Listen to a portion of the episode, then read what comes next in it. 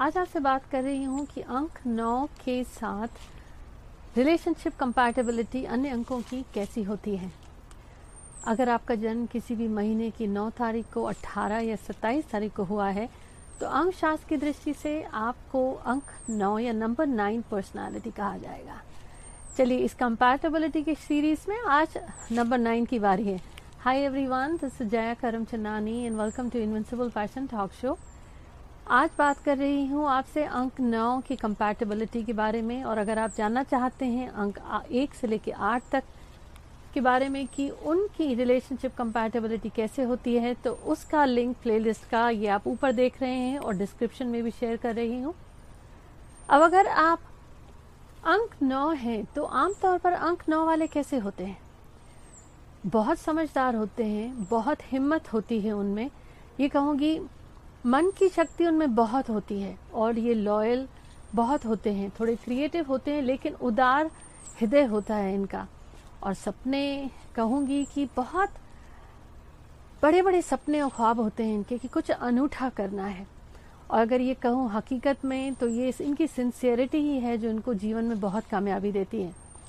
तो चलिए, इससे पहले कि शेयर करूँ, आपकी कंपैटिबिलिटी जल्दी से आप शेयर भी करें इस एपिसोड को लाइक भी करें, और अगर आप इस परिवार के साथ आज जुड़े हैं, नए हैं तो चैनल को सब्सक्राइब ज़रूर करिएगा। तो अब बात करते हैं अंक नौ और एक की कंपैटिबिलिटी इन दोनों के रिश्ते के बारे में कहूँ तो ये कहूँगी कि लॉन्ग लास्टिंग रिलेशनशिप इनका रिश्ता लंबे समय तक चलने वाला होता है। रिश्ते में प्यार होता है इनके एक दूसरे की तरफ़ खिंचाव और आकर्षण इनका बहुत होता है। अब एक चीज़ आपको ध्यान में रखनी पड़ेगी कि अंक एक जो है, काफ़ी एम्बिशियस होता है। कुछ अनूठा करना लीडरशिप क्वालिटीज होती हैं, किसी के साथ रहता नहीं, किसी के अंडर में रह के काम नहीं करना चाहते, काफ़ी दबंग होते हैं। वहीं अंक नौ उदार हृदय होता है, लेकिन उसमें भी लीडरशिप स्किल्स होती हैं। फ़र्क सिर्फ़ इतना है, अंक नौ प्यार के साथ अगर आप चलें तो बहुत बना के चलेगा। और अगर आप अंक नौ को ये प्यार और भरोसा और रिस्पेक्ट देते हैं, उनको आप इग्नोर नहीं करते निग्लेक्ट नहीं करते, तब नाइन और वन का ये रिलेशनशिप बहुत प्यारा रिलेशनशिप होता है। काफ़ी लंबे समय तक चलेगा। पर ध्यान देने वाली बात यह है कि हर रिश्ते में ये थोड़ी सी मेहनत तो आपको करनी ही करनी है। अदरवाइज़ अगर यहीं पे ये टकराव हुए, ये एक दूसरे को समझना नहीं चाहते, तब इनके रिश्ते में मन मुटाव बढ़ सकता है। मुझे कमेंट्स में बताएँ कि अगर आप हैं नाइन एंड वन का रिलेशनशिप आपका तो इसमें से आपको मेरी कौन सी बातें वास्तविकता में लगी कि ऐसा होता और कौन सी बातें हैं जो आप शेयर करना चाहेंगे। अब यही अगर अंक नौ और दो की बात करूँ तो ये कहूँ तो रब ने बनाई जोड़ी एक दूसरे के लिए बने हैं ये। इनके जीवन में बहुत कम ऐसे चैलेंजेस आते क्योंकि एक दूसरे को बखूबी समझते हैं। एक दूसरे के लिए बहुत पोजेसिव भी हो जाते हैं। नौ को पता है कि वो दो को निग्लेक्ट नहीं कर सकता और दो को पता है कि उसको प्यार और भरोसे से कैसे नौ का दिल जीता जा सकता है। यहीं पे वो जो ये पोजेसिव होते हैं ना थोड़ी सी शायद ईर्ष्या आ जाती है। अदरवाइज़ काफ़ी प्यार भरा रिश्ता होता है इनका। एक दूसरे को समझते हैं, एक दूसरे की कमियों को भी पूरा करते हैं सपोर्ट भी करते हैं। अब यहीं अगर नौ और तीन की बात करूँ तो ये वो रिश्ता है जो भीड़ में भी अलग अनूठा सा दिखता है। ये अगर एक दूसरे के साथ मिलते हैं तो खींचे चले जाते हैं। अनूठा इंस्टेंट अट्रैक्शन होता है। ये दोनों ही क्रिएटिव भी हैं। अपने अपने दृष्टिकोण से देखूँ तो दोनों की पसंद है। दोनों को पता है जीवन में कुछ नयापन कैसे लाया जाए। तो जब तक ये इस बात को ध्यान रखते हैं और बोर नहीं हो जाते, नहीं तो ये खाली नहीं बैठ सकते। बाहर जाना है, घूमना है, कुछ अनूठा करना है। अगर इन चीज़ों का ध्यान रखें तो इनको एक दूसरे से वो भरोसा, विश्वास मिलता है। पर मैंने देखा है नौ तीन के रिलेशनशिप में फ़र्क थोड़ी सी प्रॉब्लम तब आती है, क्योंकि ये फाइनेंसिस को लेकर थोड़े से लापरवाह हो जाते हैं रैश डिसीशंस लेते हैं। तो तब थोड़ा सा पैसों से संबंधी जो मामले में इनको दिक्कत आती है, फिर वो रिश्ते में खिंचाव ला सकता है। तो ये कहूँगी, अगर आप नाइन और थ्री का रिलेशनशिप है आपका तो रैश डिसीशंस इम्पल्सिव डिसीशंस ना लें, एक दूसरे से सलाह मशवरा करके ही फैसले लिया करें और फाइनेंस से रिलेटेड डिसीशंस को थोड़ा और सावधानी और ध्यान देकर लें। अब यही नौ और चार का अगर रिश्ता कहूँ तो कहते हैं ना कि ऑपोजिट्स अट्रैक्ट दो एकदम ऑपोजिट विपरीत व्यक्तित्व जो होते हैं, वो एक दूसरे की तरफ़ उनमें एक आकर्षण होता है।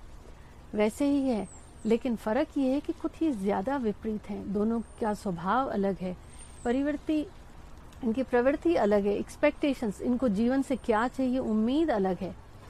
अब नौ साफ़ साफ़ बात करता है, घुमा फिरा के नहीं कहेगा।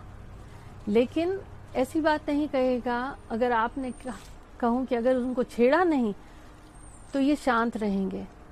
लेकिन अगर यहीं आपने उनको इंसल्ट करी तो फिर दे कैन गेट एंग्री और यहीं चार में क्या है? चार को गुस्सा आता है, तब कंट्रोल नहीं कर पाते। तो यही जो इनके टेम्पर टेंट्रम्स होते हैं, वैसे चार तंग नहीं करता रिजर्व्ड होते हैं। बहुत भरोसेमंद होते हैं, लेकिन जो इनके कभी कभी मूड स्विंग्स हो जाते हैं और गुस्से में कुछ ऐसा कह जाते हैं, वो नौ बर्दाश्त नहीं करता। और बिल्कुल भी ये दोनों ऐसे हैं, इनको झूठ बर्दाश्त नहीं है।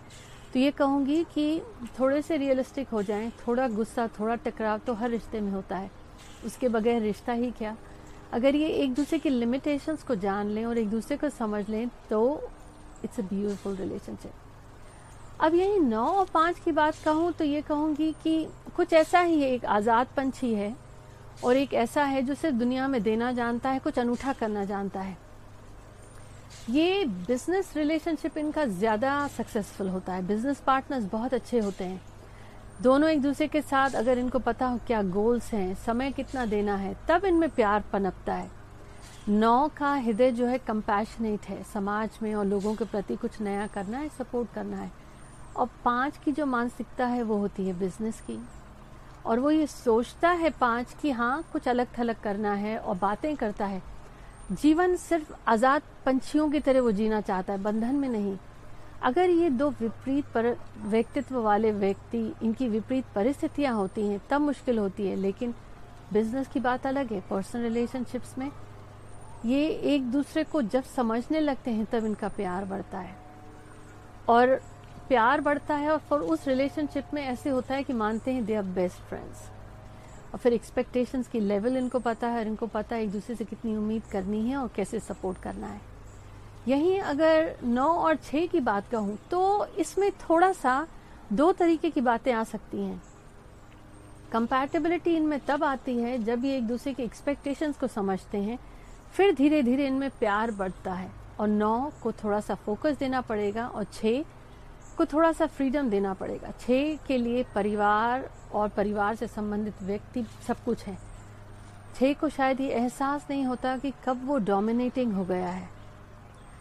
और अगर यही नौ और छह में भी फाइनेंशियल मैटर्स को लेकर थोड़े से इश्यूज़ बढ़ जाते हैं, ये तब होता है कि जब वो एक दूसरे को समझना चाहें।